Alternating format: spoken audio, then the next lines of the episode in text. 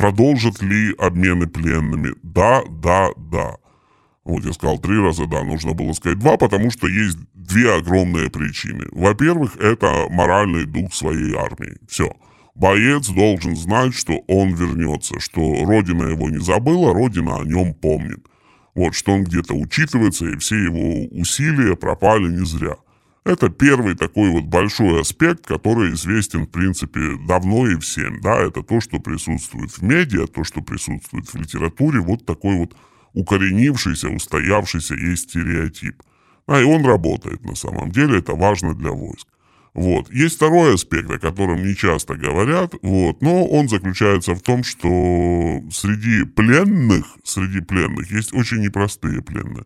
Да, они числятся как какие-то рядовые, там, научники, сержанты, но это ребята, у которых были совершенно другие задания.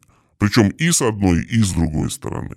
Все, это нераскрытые разведчики, то бишь шпионы, как хотите, так и назовите. И с одной, и с другой стороны. И вот их нужно забирать.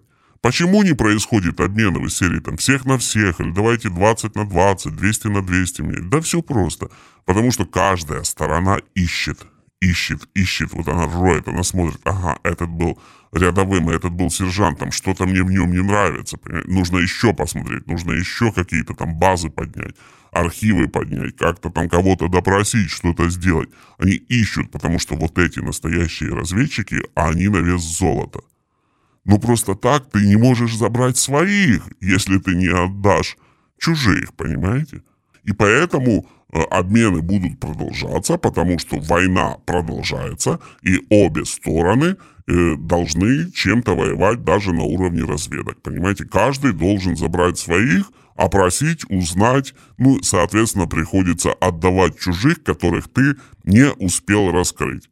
И забираешь ты тех своих, которых не успел раскрыть противник. Все, это классика, она есть, в принципе, э, во всех э, учебниках по контрразведке. Хотите, почитайте занимательное чтиво.